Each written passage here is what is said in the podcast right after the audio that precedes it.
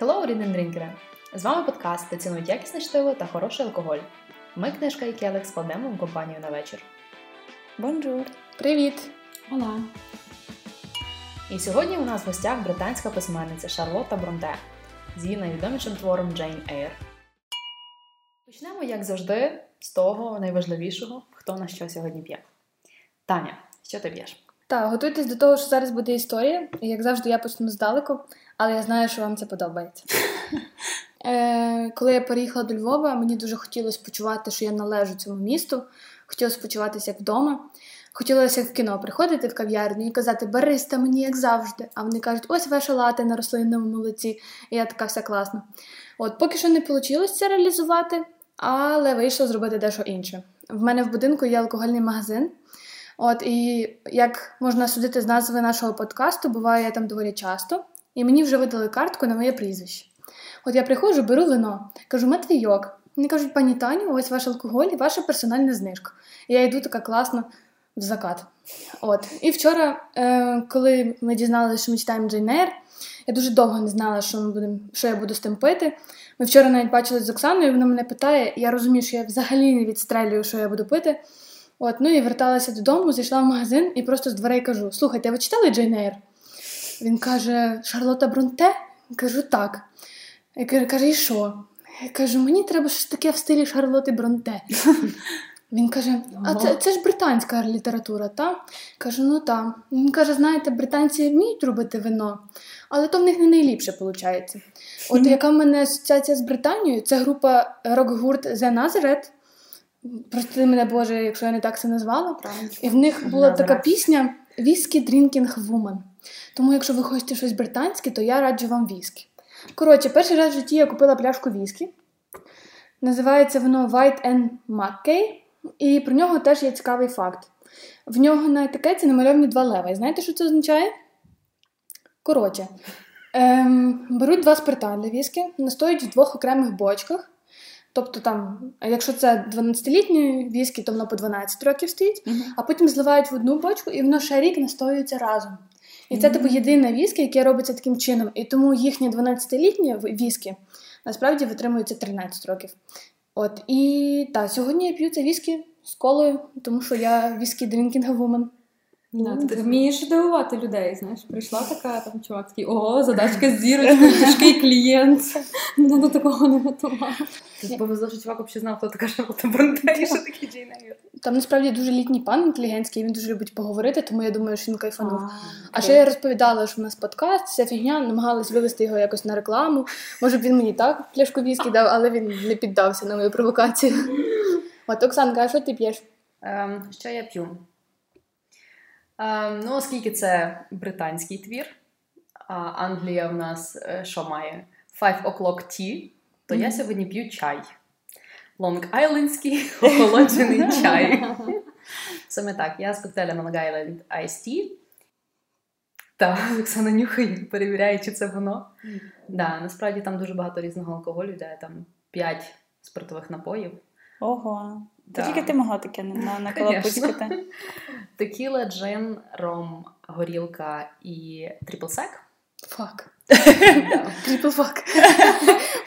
Плюс лимонний сік і плюс Кока-Кола. А, і цукровий сироп. О, Да. Того я сьогодні з таким міксом. Ти претендуєш на бармена нашого клубу. Звісно. Я не претендую, я вже давно взяла це звання. Негласно. Да. Окей, Оксана, що ти п'єш? Що я п'ю? Е, Ну, класно, дівчата, віскі, я тебе з почином, Таня, вітаю. Нарешті ти вже доросла до того, що ти йдеш і купуєш бутилку віскі і не кажеш, що це для тата. Вибираєш крутий купаж, щоб розбавляти його колою. Що таке купаж? Е, Це якраз різні сорти змішані в один. Ага. Да. Так, я, сьогодні я п'ю е, символічно червоне вино, і назва е, якого Сант Амур, що в перекладі з французької святе кохання. Ну, просто кращого моменту відкуркувати цю пляшку не могло бути. І е, як ця пляшка попала до мене? У нас є один е, читач-слухач Ігор Заволович. Е, тобі привіт! Він привіз нам це вино з Франції для нашого клубу. Дуже приємно. І якщо Ви теж хочете щось подарувати? Наша адреса. полі чудес. Тільки навпаки. Адреса нашої редакції. Абонентська скринька. Так, ми будемо вдячні, дякую. Так, що я знаю про це вино? Е, легке з фруктовими нотками з сорту винограду гаме. Вирощується здебільшого у французькому регіоні Божоле. Це є південь Бургундії. Е, низький рівень таніну. Це все, що я встигла прочитати з книжки про вино. Так от. От це все. Та залишилося мені сказати своє слово. Е, сьогодні вранці е, Оксана попросила клич про допомогу. Вона сказала: я відкорковую це особливе вино. Мені потрібно розділити його з порідненою душею. Або з ким-небудь. з ким-небудь. Я, я написала, дівчата, соло не потягну. Не треба, не хочу Або краще не треба.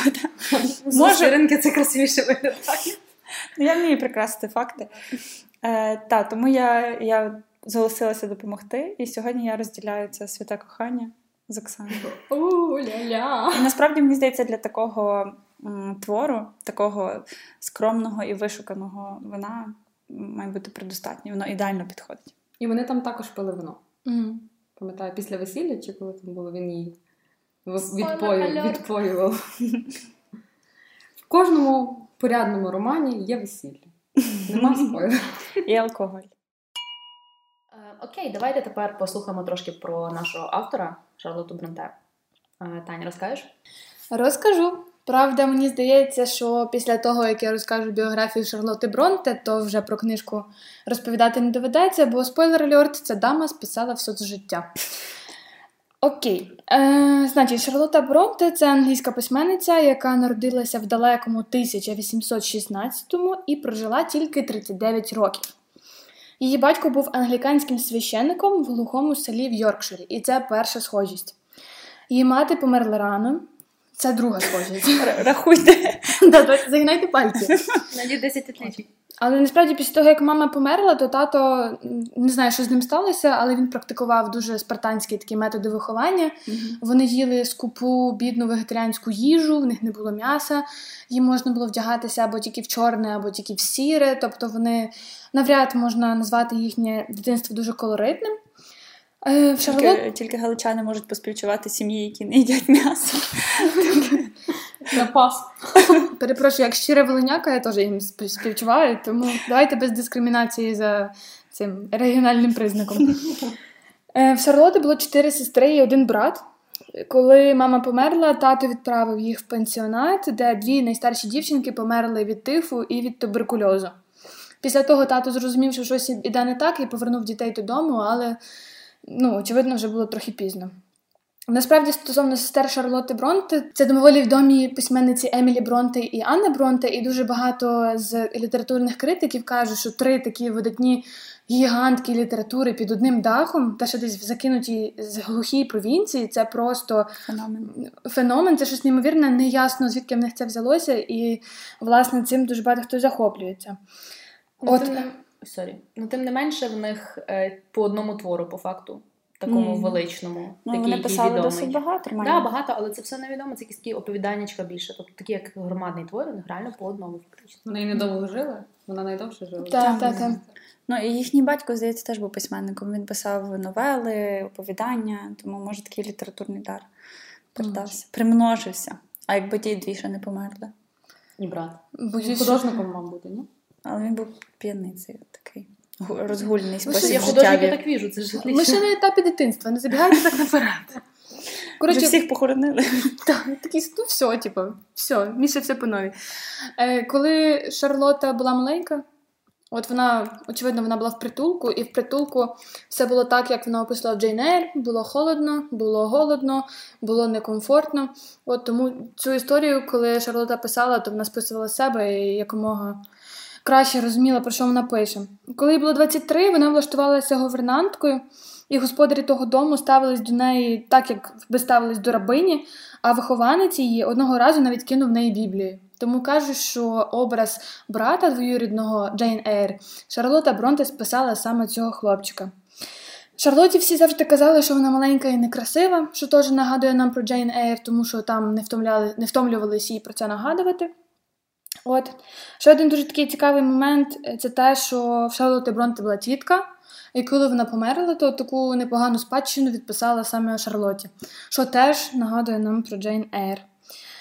Після того, як Шарлота Бронте зрозуміла, що говернантка то не зовсім те, чого вона хоче, і після того, як вона отримала спадщину, вона взяла сестру Емілі і вони поїхали вчитися в Брюссель. Там вони вивчили французьку, німецьку, а потім повернулися додому, щоб відкрити школу для дівчаток. Правда, грошей сильно не було, підтримки не було, соціальних зв'язків не було, і вони не встигли зарекрутити жодних школярок, тому що брат почав пити, а батько осліп. І відповідно вони були настільки overwhelmed всіма життєвими обставинами, що ідею зі школою довелось відкласти. От, І вони почали розвиватися в літературі. В той період, коли жили сестри Бронте, зрозуміло, що про жінок в літературі не йшлося, бо вважали, що там їм не місце. І тому вони зробили хитро і свою першу збірку оповідань вони видали під псевдонімом Браття Бел. І ця збірка просто вистрелила як шедевр, її зразу всі захотіли, просто найкращі рецензії на неї прилетіли. І коли вони зрозуміли, що в них дійсно щось є, вони вирішили е, розвиватися особисто. І тут дуже цікавий момент, що в Емілі і в Анни вистрілили особисті твори, а Шарлоту розкритикували. Ем, Коли вона говорила з Емілі і що пішло не так, чому от в них такий секрет успіху, а в неї нічого не вдалося, то вони пояснили їй це тим, що в них дуже красиві героїні, а вона описувала негарну дівчину. І ніхто не хоче читати складні твори про якусь дурнушку, всі хочуть читати твір, де все гарно, все класно, і клас... і головна героїня теж богиня краси Афродіта. Після того, як Шарлоті сказали, що в неї некрасиві героїні, і від того вся її біда, Шарлота сіла і написала Джейн Ейр. Там, де Джейн Ейр теж постійно говорить те, що вона некрасива. Але, попри всю логіку чи відсутність логіки, цей роман вистрелив, став шедевром, і видавці просто билися за те, хто його наступним видасть. Цікаво те, що те видавництво, яке видало Джейн Ейр, підписало з Шарлотою Бронте договір про те, що всі наступні її книжки вони теж будуть її видавати. Вони настільки круто оцінили її шедевр. От, і видавець е, призначив їй зустріч, точніше йому, бо він думав, що він призначає зустріч Каре Рубелу. От, і коли вона приїжджає на зустріч, е, вона відкриває двері, заходить панянка, він почав сміятися, каже, то не ти. А вона показує йому переписку, доводить, що це вона, він в шоці і холодний. От, Але після того, як Джейнер вже дійсно полюбився читачам, він наполіг, що вона має відкрити свою справжню особистість, і тому вже пізніше читачі знали її як Шарлоту Бронте.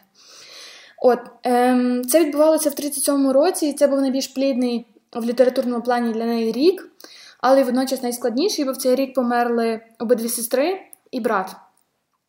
Лишився батько, батько на той момент вже був сліпий, і відповідно Шарлота Бронте займалася тим, що вона за ним доглядала. От, ну і здавалося, насправді, що життя закінчилось, бо ну, бо дуже багато близьких людей пішло. Тато настільки слабкий, що вона не може від нього відійти. Але біля тата був його помічник диякон Артур Белл Ніколс, який запропонував Шарлоті одружитися.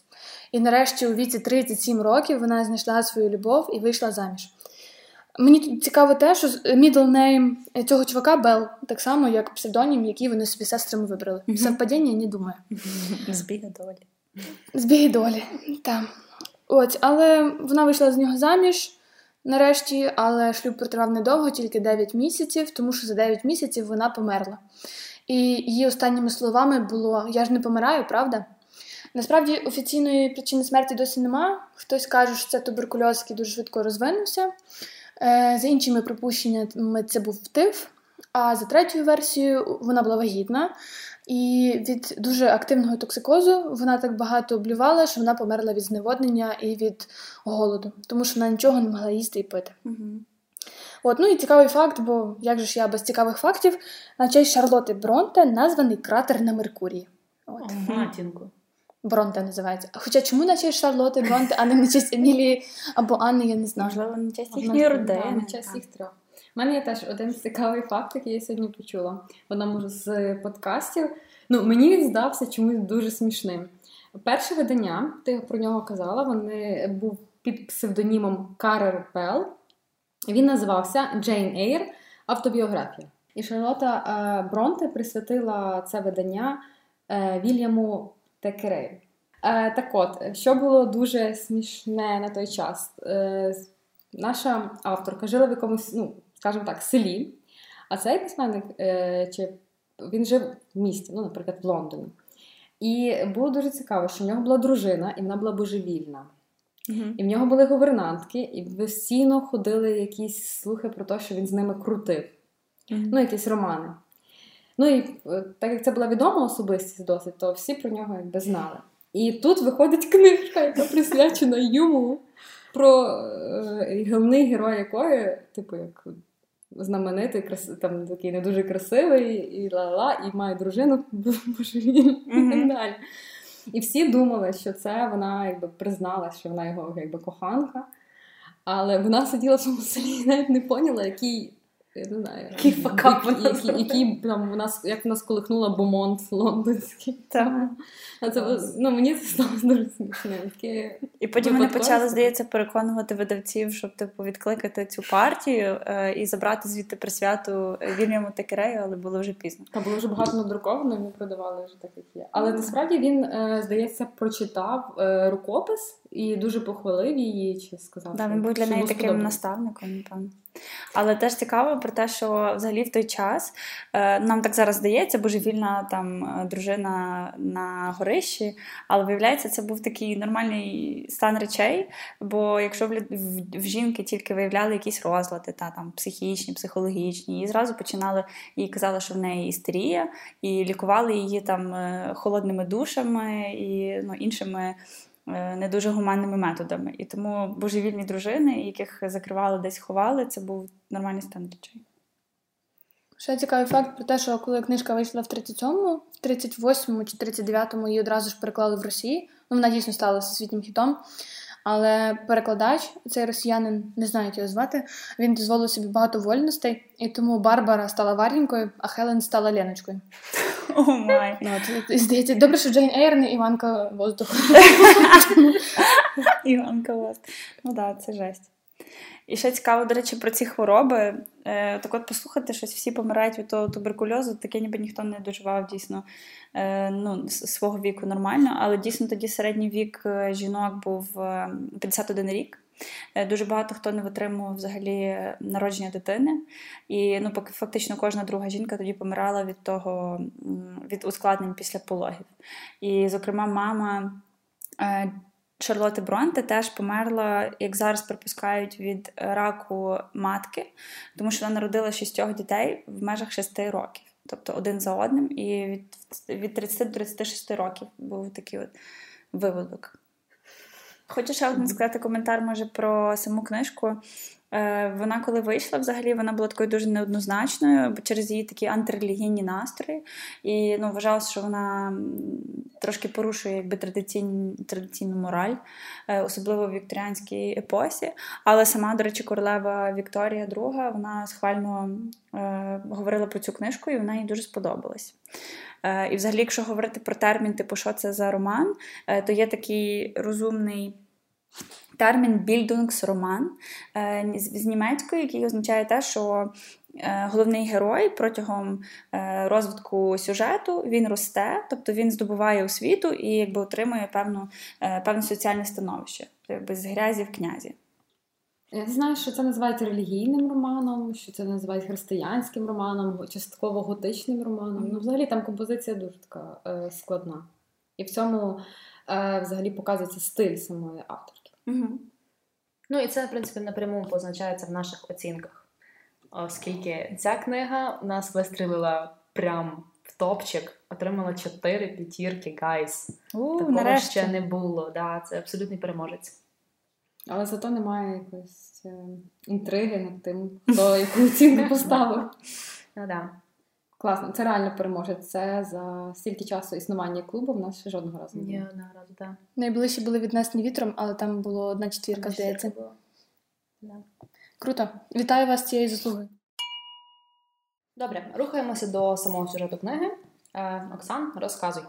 Перша частина е, називається Дитинство і притулок. Історія одразу запрошує нас стати свідками сцени, е, яка описує дитинство маленької Джейн, і дає зрозуміти, що у цьому домі вона зайва. Сирота живе у багатому маєтку своєї тітки, вдови місіс Рід. Батьки матері Джейн були багатими і шанованими людьми, проте вона відмовилась від сім'ї заради шлюбу з бідним священником. Так, так, все як в житті. Так от тітонька Рід, е, вона дуже зневажала свою сестру, е, точніше сестру покійного чоловіка, і переносила своє ставлення на маленьку Джейн Ейр. Тітка, троє її дітей та навіть прислуга постійно нагадують, що вона знаходиться у будинку по величезній милості, а в іншому випадку е, її долею стали би голод, холод і злигодні. Особливо героїня Бронте страждала від витівок свого кузена Джона. Після чергової суперечки і бійки вдова місіс Рид е, втрачає терпець і жорстоко карає дівчинку, замикає її у червоній кімнаті, покоях, де колись помер міс, містер Рід. За час перебування у моторошній кімнаті дівчинка дуже лякається, втрачає свідомість і хворіє. Аптекар е, містер Ллойд, зрозумівши, яке потрясіння пережила дівчинка, радить віддати її у школу притулок. І цю ідею вдова е, із задоволенням підтримує. Е, також е, вона додатково якби, застерігає директора школи пана Броклгерста, що Джейн має схильність до обману і потребує особливо жорстоких мір. І далі нас історія переносить у Ловуцький притулок для бідних дівчат-сиріт. Е, цей притулок справляв враження дуже похмурого навчального закладу, 80 вихованок якого часто були змушені задовільнятися мізерною їжею, ходити в однакових коричневих сукенках з грубої тканини, спати подвоє і часом бути жорстоко покараними за непослух чи неохайність. Але Джейн там знаходить свою найкращу подругу на ім'я Гелен Бернс, яка вчить її по-філософському дивитись на покарання та своє життя і наставницю, директорку міс Темпл, що стала справжнім ідеалом для юної Джейн Ейр. Під час епідемії тифу багато дітей хворіє, і подруга Гелен помирає. Велика кількість смертей у притулку привертає увагу громадськості, і керівництво змінюється, і і умови у школі різко покращуються. А Джейн провчилася там 6 років і також на 2 роки залишилась вчителювати. До речі, додам, що е, ім'я цього, ну, назва цього закладу Lowood символізує нижчу, ну, типу low, точку в житті Джейн, де з нею жорстоко поводились.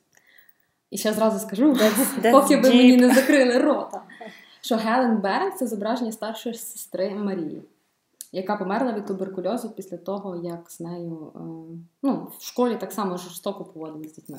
Ну, ця Хелен насправді трошки космічна дівчинка, і мені було цікаво про неї читати, бо вона така не від цього світу, але мені запам'яталася одна фраза, яку він яку вона сказала. Я зачитаю. «Е, хай навіть увесь світ тебе ненавидить і має за лиху дівчину, але поки твоє сумління не докоряє тобі і не знаходить за собою провини, ти не залишишся без друзів. І мені дуже подобається, мені дуже хочеться в це вірити, що це насправді так і є. Та Хелен була мудра не на свої роки, і вона була дійсно така готова до якогось позаземного життя, що було досить незвично для такої молодої дівчинки. До речі, стосовно найнижчої точки в її житті, я не згодна, що це була найнижча точка, тому що та їй там, напевно, волося важче, ніж в тітки, але в школі вона принаймні могла якось відстояти свою честь і своє ім'я, що вона власне і робила, і тому. Важче? Ну, типу, я не погоджуюсь максимально. Мені здається, в школі було просто дно. Тому що вона там, я пам'ятаю цитату, отак погано їй жилося в тітоньки Рит, але як мінімум вона там була добре їла, чисто була вдягнута е, з нормальної посуди і було тепло.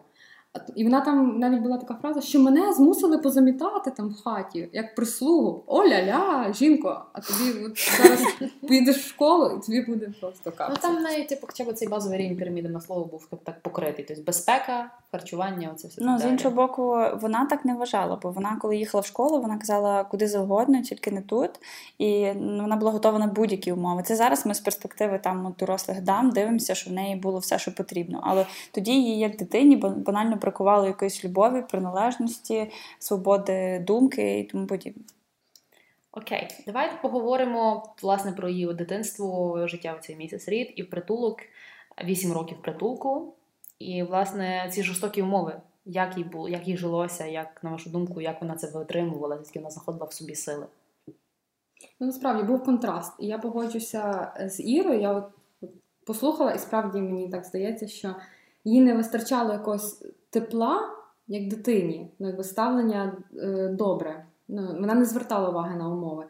А от е, Лоуді, так як вона знайшла там е, добре ставлення до неї, цей був такий момент з тим, як їй сказали, що вона брехунка, а потім е, визнали, що Виправ... це була неправда, виправдали її. Вона знайшла е, людей, дівчаток, які так само, як їм, як їй.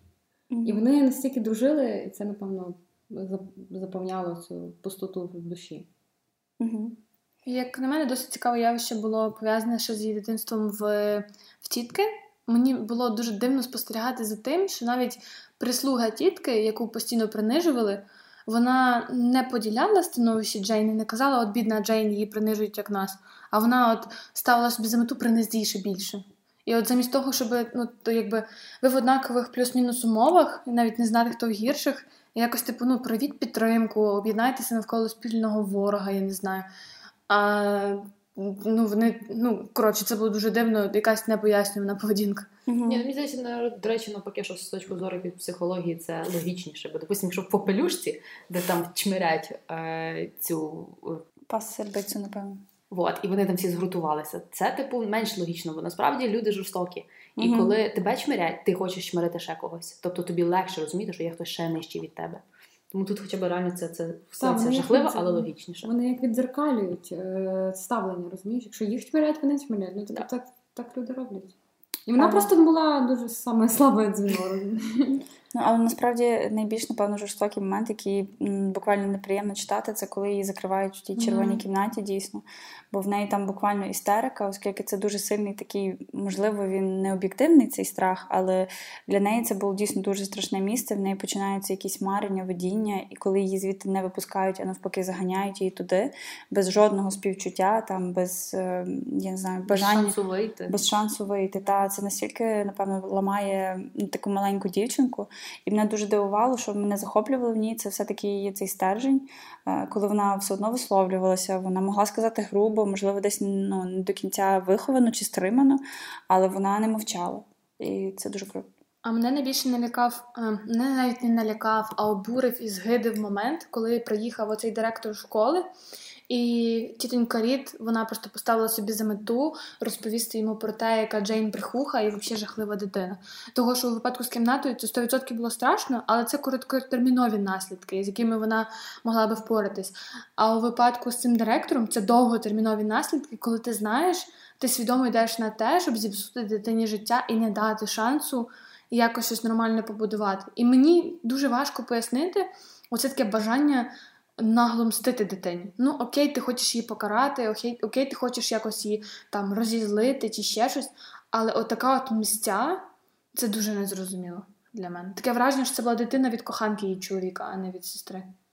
Ну, і наскільки я зрозуміла, їй була ця дитина просто якби передана. Вона її абсолютно не хотіла небажана. Е, небажана, і вона ну, типу, її змусили глядіти, глядіти за тою дитиною. Ну, і типу, дякую, що не сказали як. Я підозрюю, це був момент ревності. Вона бачила, що її чоловік дуже любить цю племінницю. І мені здається, вона боялася, що її діти не отримують такої уваги, бо реально її діти були такі паршивцями, скажімо так. І вона хотіла б, щоб він любив, скажімо так, своїх дітей так само більше. Вона розуміла, що це Джейн краща, а кращих ніхто не любить, коли це не твої. Угу. Мені дуже зрезонував, до речі, цей момент якраз з червоною кімнатою. Згадалось дитинство. Не настільки, звісно. У е, мене є старший брат який на 9 років старший. І коли мені було 4, то йому було 13. Так, вік такий е, не найкращий, скажімо так, для молодшої сестри. І я пам'ятаю, я дуже в дитинстві боялась бабая, бо він мене, звісно, не настрашив. Він мені розказав, хто це такий. Він вилазить вночі з під ліжка, там ла-ла-ла. У мене був ужасний страх. І був момент, якось ми я сиділа на підлозі в кімнаті, гралася якимись іграшками, а він щось валявся на ліжку, йому було скучно. Він собі придумав розвагу, де він кричав Оксанка Бабай. Я бігла на ліжко, щоб ну, з підлоги вище, а він мене не пускав. Боже. Боже, це були, напевно, найгірші 15 хвилин мого життя, бо він робив це повторювано протягом 15 хвилин. Я думала, що просто ну реально це страх смерті. Тобто розумієш, що зараз, якщо я не втікну, це ліжко мене баба з'їсть, все. Ти бачиш, ти це запам'ятала? Я Просто це пам'ятаю такий дуже, несвідомий дуже вік, але у нас дуже ці яскраві спогади, це або Мгм. сильний страх, або радість, або тому подібне, і він дуже закарбовується, і ти Да. так це пам'ятаєш. У мене теж є такий страх з дитинства нераціональний, який дуже запам'ятався мені. Ми жили з батьками в Херсоні, і ми поїхали десь типу в ліс, там на якийсь пікнік, і потім ми назад верталися двома машинами. Херсонські їхали однією машиною, а ми з сім'єю їхали другою за ними чи перед ними. Ну суть в тому, що це була ніч, і ми повернули не в той поворот. І ми їдемо так кілометра вже півтора по дуже лезнівській дорозі, і тато розуміє, що він не знає, куди він їде. І потім за півтора кілометра він бачить в дзеркалі заднього виду, що стоїть їхня машина і блимає фарами. Мовляв, ви не туди поїхали, вертайтесь. І моя маленька голова, а мені було років сім, додумала, що якби ми не побачили, що нам блимали фарами, ми би загубилися і все життя бомжували. Я не знаю, чому я так не довіряла своїм батькам на тому моменті, але мені ще кілька років снилося те, що все. Ми просто були на волосок від того, щоб втратити все в тому житті, загубитися, померти в якійсь канаві. От, ну, От який мав бути сюжет фільму Поворот не туди. Херсон. Я не знаю взагалі, як наші батьки взагалі орієнтувалися в тих дорогах без навігації. Ти відкриваєш той атлас і карту. Ти такий, де я? Окей, е, виростаємо разом з Джейн і рухаємося далі. Е, Після шести років навчання та двох років викладання у Ловуді Джейн вирішує піти на зміни. Вона подає оголошення у газету про свої послуги як гувернантка і отримує одну відповідь від Еліс Фейрфакс, економки у Торнфілд Холі. Джейн займає цю посаду, навчаючи Адель Веранс, юну француженку. Одного вечора Джейн йде до сусіднього міста відправити листа і стає свідком нещасного випадку. Кінь ковзає в польоті і скидає вершника. Джейн допомагає чоловіку сісти на коня, незважаючи на його похмурість і грубість. Пізніше вона дізнається, що ця людина ніхто інший, як Едвард Рочестер, господар будинку. А Адель кинута дочка французької співачки, яка колись була коханкою Рочестера. Перший вечір разом, можна сказати, не задався. Містер Рочестер тримався дуже грубо, дражний Джейн, звинувачує у тому, що вона заворожила його коня. Е, між ними відбувається дивний діалог, навіть допит. Але Джейн витримує удару, удари у своїй спокійній манері, відповідає, чим зацікавлює чоловіка. Невдовзі Джейн дізнається, що її тітка місіс Рид при смерті і хоче зустрітись з нею. Вмираючи, стара зізнається про лист від дядька Джейн, пана Джона Ейра, в якому він шукає її і хоче зробити своєю спадкоємницею. Повернувшись, головна героїня поринає у страждання, переживає муки ревнощів, вона порівнює себе з можливою нареченою Рочестера, прекрасною, але бездушною міс Інгрем Бланш. Всі мешканці будинку перебувають у впевненості, що ось-ось буде оголошено день їхнього одруження. І далі йде один з найбільш зворушливих моментів у всій книзі, коли самовладна Джейн відкриває своє серце Едварду, і він впевнений, що Джейн щиро закохана в нього, пропонує дружитися саме їй. Ну і за законом жанру всі плани руйнуються перед вівтарем. Під час весільної церемонії виявляється, що шлюб не може бути дійсним, тому що Рочестер уже одружений. Едвард зізнається, що це правда, і дружина його справді живе в Торнфілді. Батько Рочестера обманув його, приховавши, що у нареченої спадкова схильність до божевілля. Згодом молода жінка перетворилась на справжнього монстра, і Едварду нічого не залишалося, як замкнути її під пильним наглядом служниці. Джейн ігнорує прохання коханого залишитися з ним у ролі коханки і, незважаючи на свою любов, покидає Торнфілд посеред ночі. Ем, да. Отаке. Це такий кусок, звісно. Добре, давайте перше почнемо з того, що як вам, в принципі, цей пікап-мастер Едвард Рочестер. Це ви заворожили мого коня. Я маю, я маю щось сказати, але я скажу в кінці. Тому якщо ви маєте щось, похваліть, який молодець. Я можу прокоментувати цей діалог. Це діалоги, які я прочитала три рази і все одно нічого не поняла. Спочатку я винуватила перекладача, почитала кілька перекладів і все одно нічого не зрозуміла. І вирішила, що навіть так буде. Добре, що Джейн зрозуміла, це вже респектоз. Може, вони зразу зловили хвилю один одного, знаєш. Ці. Говорили так, ніби вони курнули добре і вийшли на якийсь новий левел свідомості. Ні, ну він мене вбивав, він мені нагадав такий оцей типічний е, bad guy, недоступний, якого так, до якого тяне. Це такий стандартний кліше, знаєш. Ну, але, але- але він, блін, він реально, він і хамив, він і там. Оце мене вбила ця фраза, як там ви рахуєте, що ви красива? І так далі. Ну, типу, у нього якісь такі дивні замашки були. Воно мене трохи відштовхувало. Типу, хотіла сказати, чувак, попустись трохи реально. А ще чого він перебрався в циганку? І, по-перше, нафіг він перебрався в циганку, а по-друге, яким богом вони всі могли говорити з циганкою і не почути схожість в голосі і в очах. Це було супер безглуздо. Та він психопат просто. Ні, але ти говориш, до речі, про цього bad guy, але я десь е, бачила типу рейтинг найбільш е, Бедових гаїв. улюблених романтичних персонажів е, серед жіночих романів. І, звісно ж, на першому місці там е, Едвард Рочестер, обійшовши Реда Баттера. Ну, оце знаєш стандарт. Джейн Остін, як там його Prejudice Е, звали. Дарсі, містер, О, містер Дарсі. Дарсі. Той самий, я бундючений говнюк, тебе ущемляю, але ти, ти мене хочеш. З великим не в кінці сказати, давай одружимо. Ну, типу, серйозно. Я ж насправді так заливала. Ти ж думаєш про нього, о, він такий складний. Головне, що в нього був довгий ніс і бакенбарди. Ну кому ж? Ну, це так само і в містера Дарсі, і в цього, і в Роджестера. На красавчика теж не тягне пацан, як на то пішло, тому яке їхало, таке здибало. Ну, Дійсно, кому треба ті місіонери добрі? Давайте краще цього. Чекай, ми ще до того дійдемо.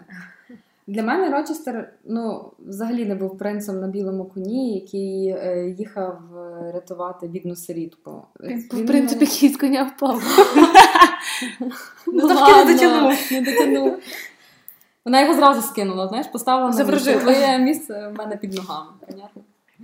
Е, ну, один, дівчата, дорослий мужичок, реально вже пристаркуватий, з грошима, повідавши житті женщин.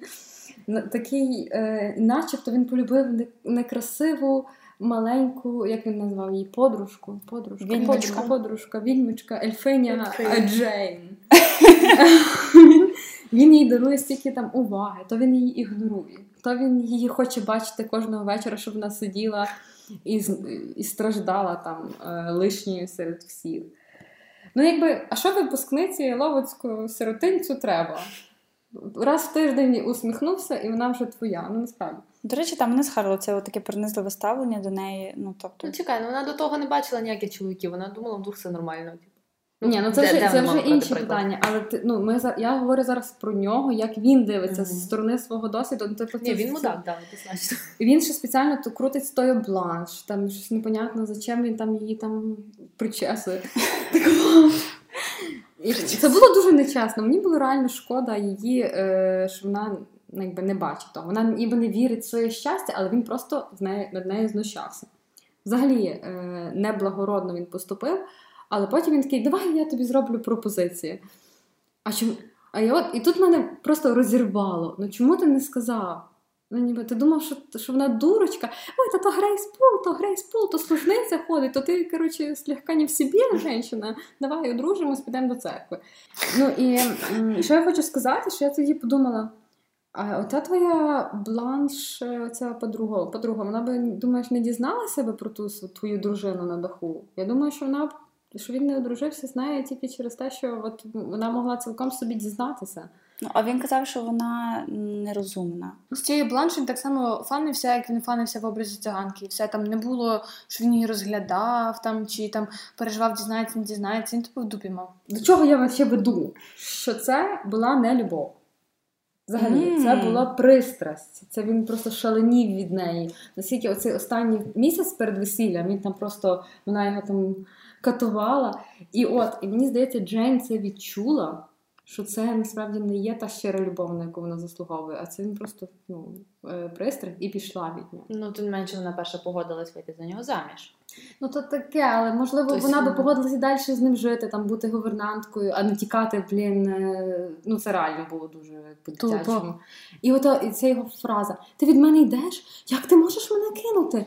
ти про мене не думаєш. Ну, реально, це типу така тиран такий. Ти про мене не Токсик, токсик. Токсик.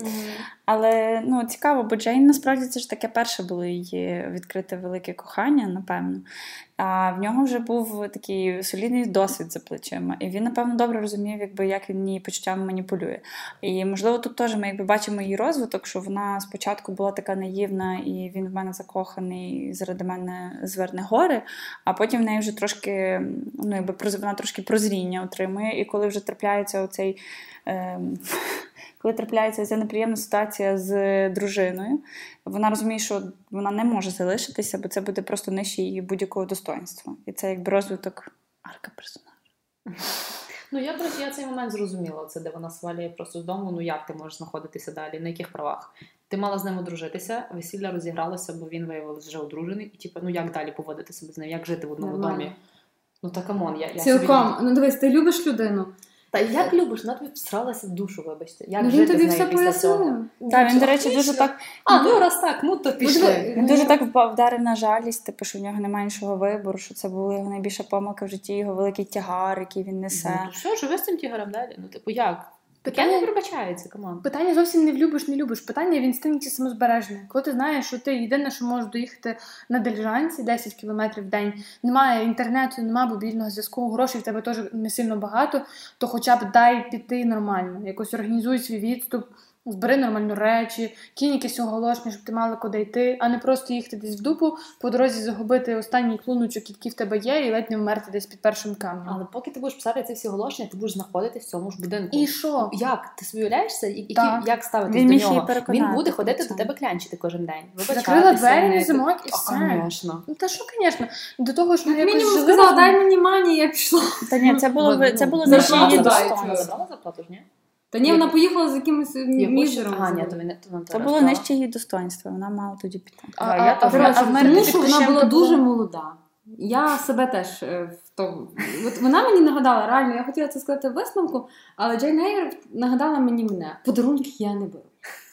Е, я пішла, ніколи не повертайся. Не говори зі мною, я тебе ніколи не прощу.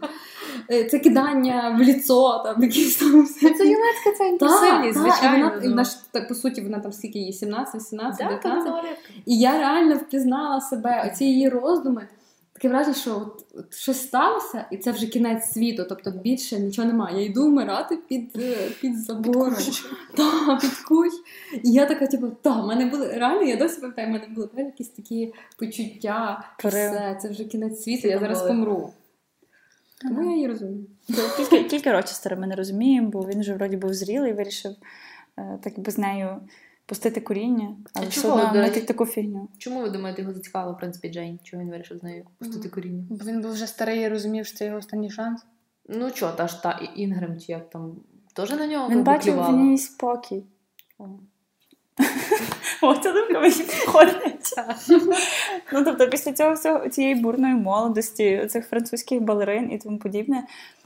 Напевно, він побачив в ній таку дружину, яка зможе з ним бути до кінця його днів. Але трітив він її все одно, як всіх тих французьких балерин, ось тобі на мисточку, ось тобі якась там ще фігулінка, прифігулінка, будеш моєю квіточкою рости мене на клумбі. От він ж не трітив її, як там тепер ти будеш моєю співбесідницею і будемо сидіти і говорити про високе. Ну, роки не ті, може бути. В кого? Чекай, ну стратегія робоча, розумієш? Ну, типу, Протестана. Так, протестано на всіх, на француз, француженках діє, на якихось там е, цих діє. Чому на Джейн не подіє? Він, ну, все працює. Чому ви думаєте, він не сказав про дружину? Бо він сикло. Окей, менш брутальну думку.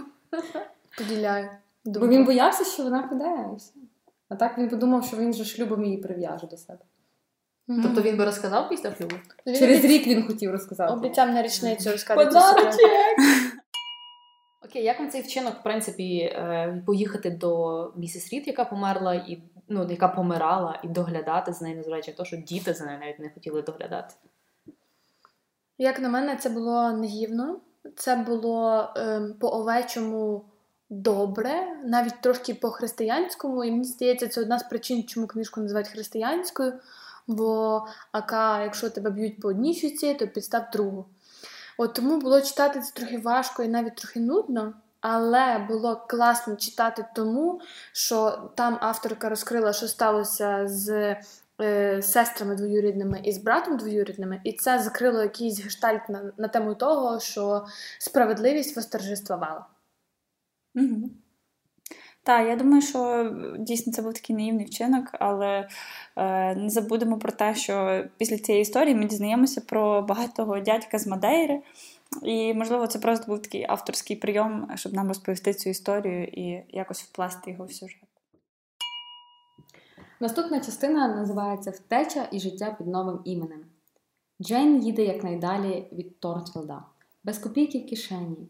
Після днів у пошуках прихистку вона змучена і голодна, валиться на порозі будинку. Е, героїня знайомиться зі своїми рятівниками, священником Сент Джоном Ріверсом і його сестрами. Згодом починає викладати у сільській школі і вести тихе, розмірене життя. Згодом Сент Джон дізнається справжнє ім'я Джейн і дивує її, розповідаючи, що її дядько і його дядько ого, помер і залишив все майно у е, 20 тисяч фунтів. Це дуже велика сума, наскільки я зрозуміла. е, їй. Джейн дуже щаслива від того, що в неї є брат та сестри, розділює свій спадок порівно між ними. Але несподівано кузен починає пильніше ставитись до Джейн і, тиснучи, пропонує їй відправитись місіонерами до Індії у ролі його дружини. Блін, знаєте, мені так вино вдарило. До мене дійшла така думка. Може, оце якраз нове життя. По суті, вона починає під е, новим іменем, і вона якби трішки перероджується, тому що там вже вона постає зовсім в іншому статусі. Вона там вже така досвідчена дама, вона вже якби, та, певний має досвід за плечима. Її вже поважають в суспільстві, вона малює, вона там спілкується французькою, вона вже ніби трошки піднімається по цій драбині класовій. І от може це був такий символ її переродження. Мене більше я про переродження не думала, бо мене дратували нелогічні ситуації. Окей, типу вона вже втекла. Ну, добре, не придумала ти цю частину плану. Якщо ти в діта як панянка, говориш як панянка, поводишся як панянка, в чому складність донести людям, що ти панянка в скруті, і тобі треба допомога?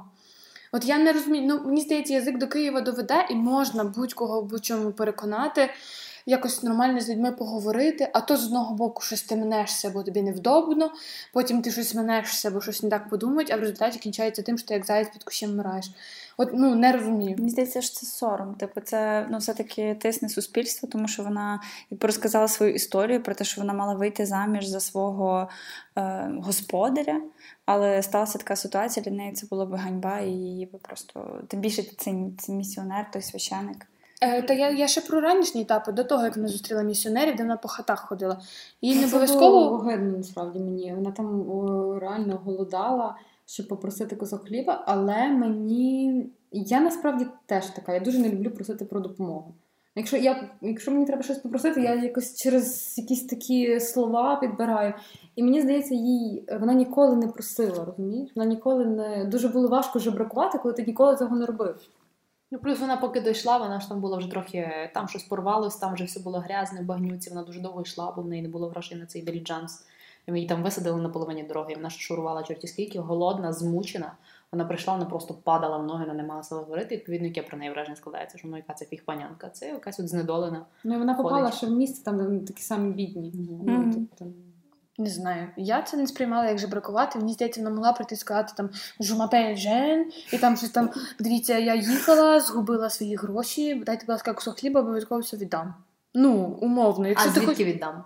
Та неважливо, звідки віддам. Якщо ти хочеш жити, ти мусиш щось їсти, мусиш нагрітися, то ти намагаєшся якось про це домовитись.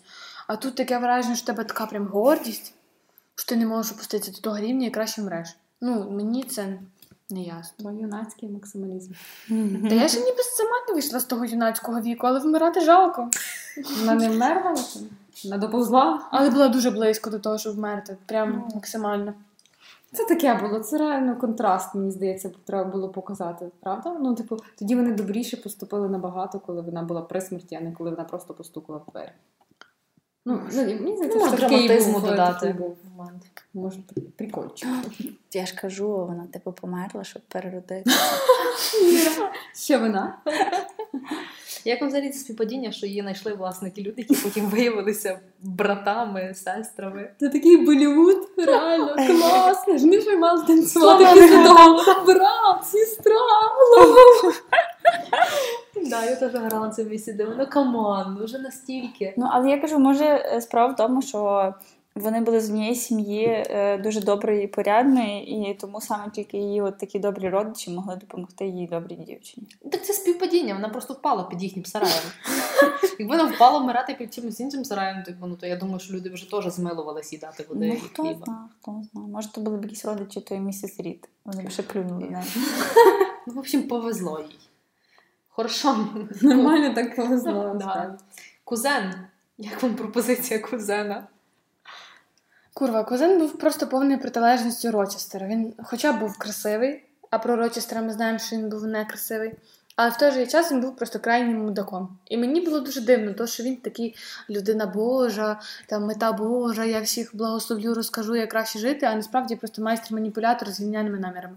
От тому мене від нього страшно вернуло, і я вже просто не могла дочекатися, поки вона йому не знаю, дасть пописку і скаже: слухай, чувак, відчепися, відчепися, просто не біси мене пловом. Ні, ну чого, наміри в нього якраз були хороші. Він ж хотів на благо людям служити, просто плівати якими методами. Типу, ну чого ти будеш страдати? Ти ж будеш служити людям, служити Богу, значить ти, маєш бути щаслива. Це його така думка була. А знаєш, Оксана, я от подумала, ну так звучить, що він бачить себе в місіонерстві, він хоче все себе і всіх е, ніби віддати цьому от, ніби, благородному діянню. Але е, мені він здався дуже таким егоїстичним. І мені здається, що він при, якби, за ширмою цього Божого слова і благих намірів е, насправді е, ховалось таке дуже егоїстичне його єство, що він я, тільки я можу допомогти всім. Я не знаю, як це пояснити, але він мені здавався дуже гнилим зсередини. Типу, самоствердитися хотів. Так, ну тобто навіть більше ну, якби не робити це для людей, а насправді якби Для себе. для себе так. От я такий місіонер. До речі, так, якщо говорити про контекст типу історичний, оця місіонерство, тобто ти ви їдете в інші країни е, і намагаєтесь там насадити християнство методами добрими і не дуже. І ну, відповідно, це теж трішки егоїстично, якби в тій території, де, умовно кажучи, це не, не заведено, намагатися насаджувати свою віру. І, можливо, це теж так трошки про нього.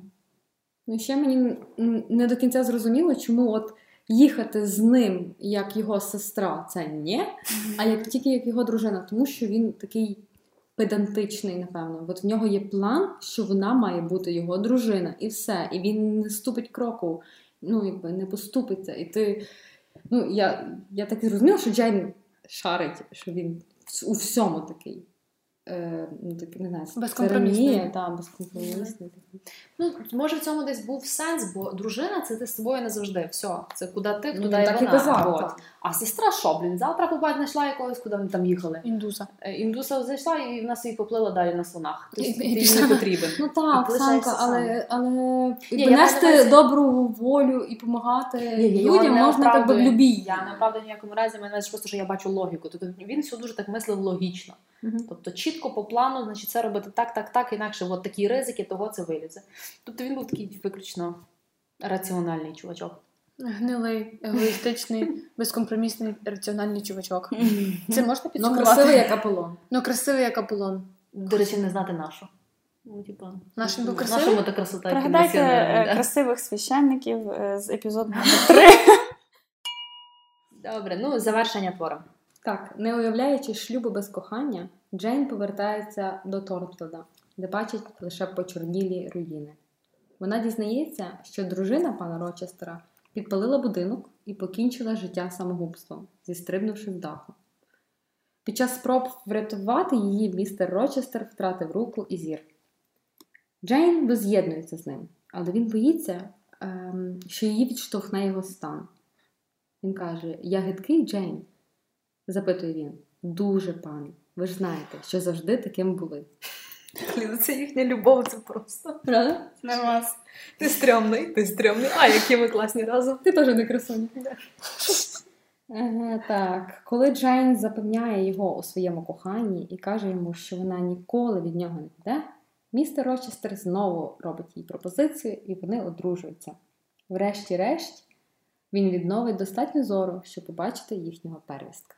Оце мені так сподобалось. Це було просто Нічого, місічка, мама заговорила всередині Оксани. Ні, ну це це настільки, от, як з точки зору якогось маркетингу, це була просто така точечка така для всіх. Всі домогосподарки розплакались, всі мами розплакались. Я ні, але всі розплакались. Та що ти розкажеш? Але я така, що читаю, а що одна дитина була? Скільки тих дітей було? Мені дуже було цікаво, як там далі все. Мені теж завжди знаєш, і так шкода, коли кінчається книжка. ці книжки, коли мені шкода, я, я не знаю, що буде далі, і мені цікаво подумати, як вони жили далі, які в них були розмови, чи вони кудись подорожували, чи відправив він її в той Париж нарешті, чи ні. Скільки вона йому вродила тих дітей. І таким книжкам хочеться поставити 5. Я насправді, коли перший раз читала Джейн Ейр, а це було, напевно, в класі в п'ятому, я ще була маленька і не дуже усвідомлювала. Мені здавалося, що коли от вона вернулася після цього всього, що вона дура так багато часу пропустила, і він же без руки, без ока, старий, і все типу, потрачено, і ти така типу, приходиш і просто там насолоджуєшся остатками білої слави. А другий раз, коли я читала, я зрозуміла, що насправді нічого не втратила. Ну, десь там півтора року вона потусила. Приїхала, обстікл на шляху до їхнього кохання самознищився, так би мовити. От, ну, звісно, обідно, що в нього і руку, і око забрали. Можна було І обмежитися замок. чимось одним. Ну, замок то таке, вона його і так не сильно любила, там намисто викидала і так далі. От, е, кажу, що вона могла Шарлота обмежитися або оком, або рукою, але вже, типу, ну, як, як пішло, то пішло. От, тому другий раз в мене було набагато краще враження від того, від того епізоду, від завершення. Ну А так головне, що ми нижче пояса, ну реально. Типу, руку обстріляє, пару пальців нема. Це мислення раціональної жінки. Ні, якщо чесно, я якось читала, і мені здалося, що там якось написала, що він став інвалідом, і я така о. Я теж думала, І потім, до речі, і потім якось так довго про дітей не було, і потім переска фу. Чому в не- в неї все вже налагодилося, вроді все вже прийшло в порядок, ти свалила звідти, все, адаптувалася. Чому вона вирішила до нього повернутися? Значить, символ того, що вона повертається, коли містер Рочестер вже втратив зір, вона його нарешті отримала. Співставляємо факти. Е, значить, Вікторіанська Англія. Там були е, досить такі серйозні класові відмінності. Був нижчий клас, середній, і була аристократія, яка там тільки між собою жениться, ніяко нікуди нижче ми не глянемо. Десь посередині між бідними і середніми були гувернантки, бо вони вроді вже освічені, але ніякого становища не мають. І от Джейн Ейр, вона висить, е, так якби людина в підвішеному стані, невідомо куди її вниз чи вверх. І після цих всіх перипетій в своєму житті вона нарешті здобуває освіту, статок. Вона вже багата на той момент, коли вона повертається до Рочестер, і в неї вже є власна якби незалежна ну, думка, по суті, формується. І коли вона нарешті, як людина, самоствердилась, вона повертається до нього, коли він свій зір втратив. Коротше, виросла. Так, Вона виросла, він спустився. він По суті. він І е, вони, що вони типа, Ну, прирівнялися. Він лишився сам. О, так. І вона нікого. вийшла на інш... ну, відповідно, вона сказала тоді, що е, одружиться з ним тільки коли вони будуть на рівні. І от нарешті в кінці вони стали на рівні. Та, і вона ще каже, я незалежна, в мене є гроші, вона там щось не спорила. Сама собі айфон куплю. Далі, символізм номер два. Е, Берта Мейсон, яку ми взагалі не обговорювали, це божевільна дружина Рочестера. Кажуть, що вона символізує темний бік Джейн. Бо всі, та насправді, коли траплялося щось погане в житті Джейн, е, бунтувала насправді ця Берта. Тобто сталося, він якось її образив, Берта вкусила там якогось гостя. Це був її брат. Містера Мейсона. Тобто оці всі секрети і темний бік Джейн втілюються в цій божевільній дружині. І відповідно вона помирає, і ці всі от брудні секрети теж помирають. І з'являється знову ж таки нова Джейн. Окей, як вам закінчення твору? Як вам взагалі враження від твору? І чи не змінилась ваша оцінка? Ну тут хіба в нижчу сторону.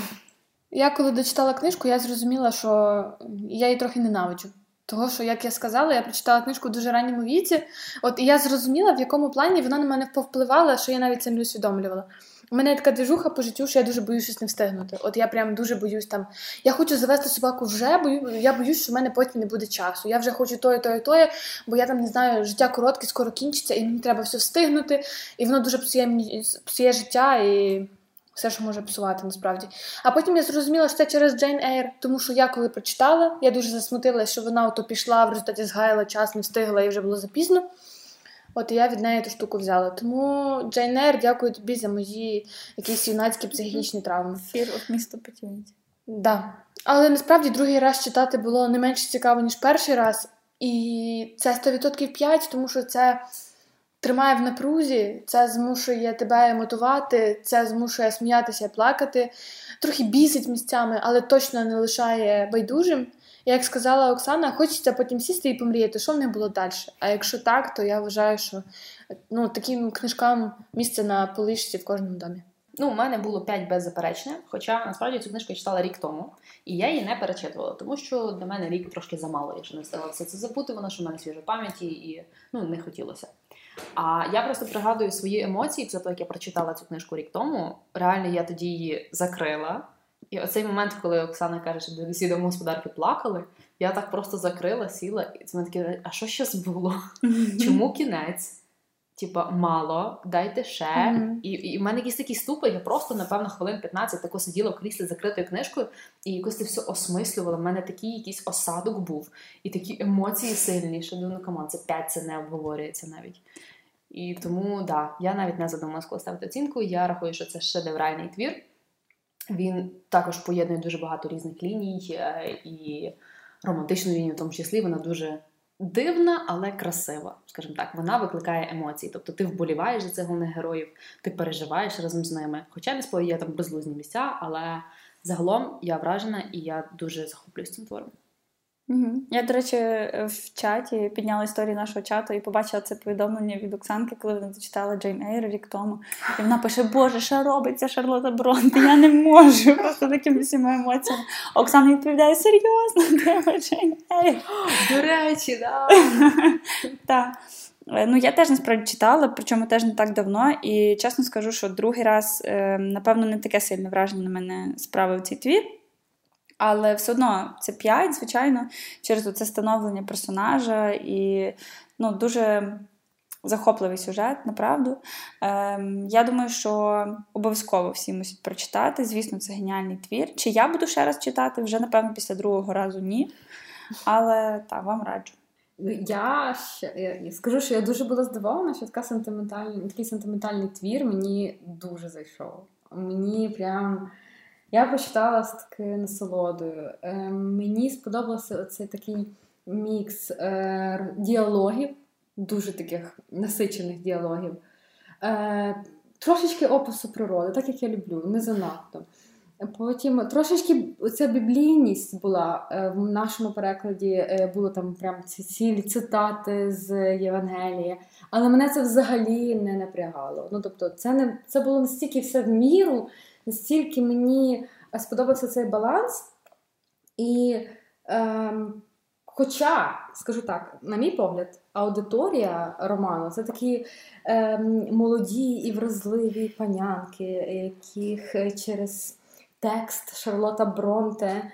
Е, закликала думати своєю головою, а не покірно підкорятися е, всьому, що вставало на їхньому шляху. Ну, та звичайно, це було стільки часу назад. Там там реально сиди пери. Так.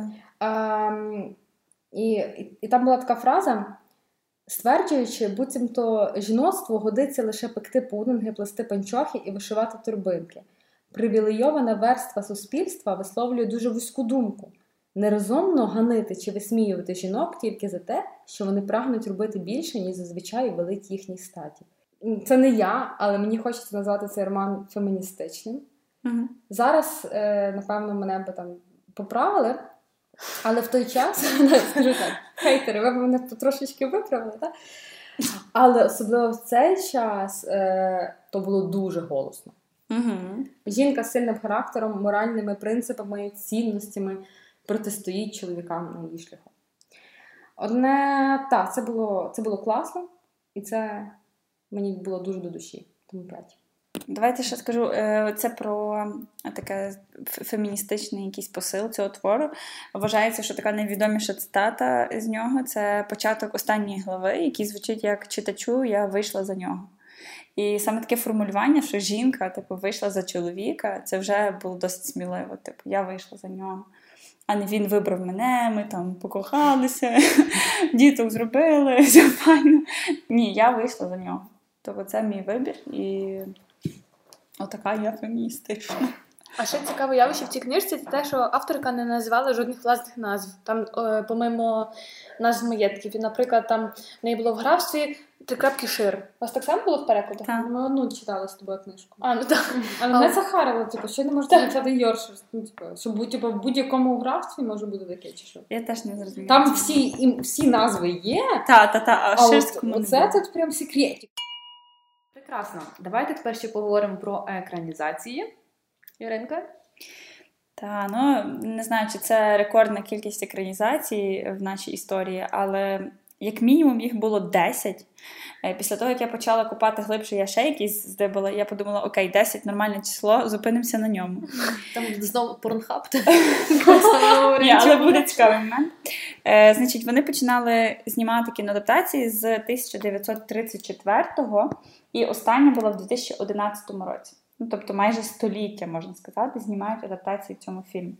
Перший, звісно, був чорно-білий, і він був такий теж в м, дусі епохи, бо Джейн була там блондинкою, такою доволі манірною, е, в таких блискуч, блискучому одязі, і та доволі цікаві ну, скріни, якщо подивитися.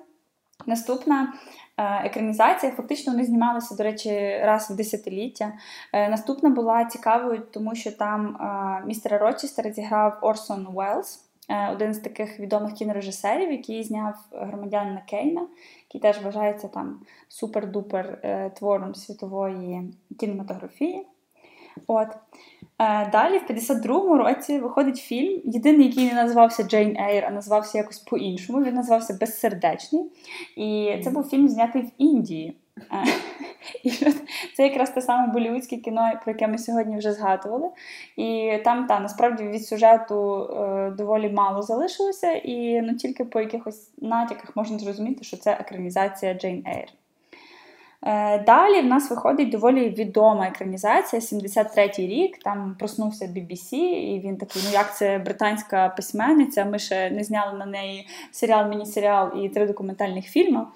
І вони знімають е, доволі такий достовірний міні-серіал, який найкраще сприйнявся фанатами, оскільки там практично дослівно повторюються діалоги і слова автора. Раз який це рік? 73-й. В 73-му році вже знімали серіали? Так. Чотири, чотирисерійний. Ну, це міні-серіал. оці, та, міні-серіал на 4 серії, 6 годин. Я думала, серіали це таке типу, більш новітнє явище насправді. Думала, там всі обмежувалися 4 годинними фільмами. Ну, це був фільм, чотирьохсерійний фільм. Е, рахуйте ці звіяні, бо не звіяні, а Ті, що ті, співають у термі, також чотирьохсерійний Мгм. фільм.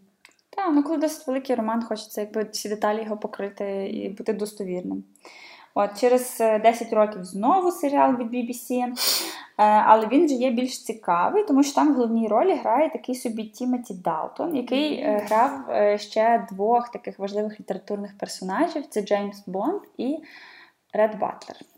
Серйозно. Так, тобто цей, е, ну і це був дуже воно полюбилося всім глядачам, особливо в радянському союзі, оскільки саме його переклали на російську е, і дуже часто показували по радянському телебаченню. Тому, ну можливо, наші мами і бабусі знають саме цю екранізацію. Для тих, хто не слухав наш перший епізод, Ред Батлер це головний герой роману Звіяні вітром. Е, Далі було ще дві екранізації в 90-х роках. Е, Потім з'являється ще один фільм в 2006-му, ну, тобто буквально десятиліття за десятиліттям. І він ж є цікавий з точки зору естетики, оскільки він отримує премію Еммі за костюми і за зачіски. Це, власне, міні-серіал, також на 4 серії. І останній, напевно, такий буде найбільш звичний нашому оку, як е, сучасних е, глядачів. Це фільм 2011 року з Мією Васильковською і Майклом Фасбендером в головній ролі. І він цікавий тим, що там сценарій йде як спогади дорослої Джейн вже. Тобто це ти дивишся по суті епізод її життя, коли вона живе з сім'єю цього місіонера, е, і вона просто згадує про те, е, як в неї проходило дитинство і і всі ці епізоди. Ну і воно досить цікаво, насправді. Я цю екранізацію рекомендую вам подивитися. Е, і ще є одна така. Ем, один одна кіноадаптація, яку я теж рекомендую глянути. Е, вона з'явилася у 2016 році. Вона не є е, екранізацією Джейн Ейр, а це насправді історія сестер Бронте, е, яка називається Непомітно пройти. І це теж BBC. Ну, звісно ж, всі британські британці, які коли-небудь британили, мусять зніматися в BBC. І так, це насправді така драма про те, як ці три сестри виживали, про їхнього брата, який він був ем, ну, такою темною вівцею в сім'ї. І ну, вартує глянути, якщо ви є фанатом саме цієї сім'ї і їхніх творів. Що ж, залишилось тільки оголосити книгу вересня. І оскільки в нас приходить осінь і така е, дощова пора, то в нас така і книга. Це Еріх Марія Ремарк, Тріумфальна арка. Брат і сестра. Та ні, вони були чоловік і жінка. Еріх і Марія Ремарки. Так то жінка, так? Еріх Марія, да? Марія. Що в нас в універі був любимий прикол, це типу, позвольте вставити ремарку, Донцовий встав. Окей, а тепер для серйознішої аудиторії. Невеличка анотація. Франція, 1939 рік. Світ на порозі Другої світової війни. Людвіг один з тих, хто вже відчув жорстокість нацистів. Він пройшов тортури гестапівців, концтабір, втратив кохану. Рятуючись, чоловік тікає до Франції та змінює ім'я. Відтепер він хірург біженець Равік. Метарства та злидні мігрантської долі лягають на плечі чоловіка. Одного разу він зустрічає Джоан Маду, актрису з Італії. Вона, так само як і Равік, самотня і загублена в цьому холодному світі.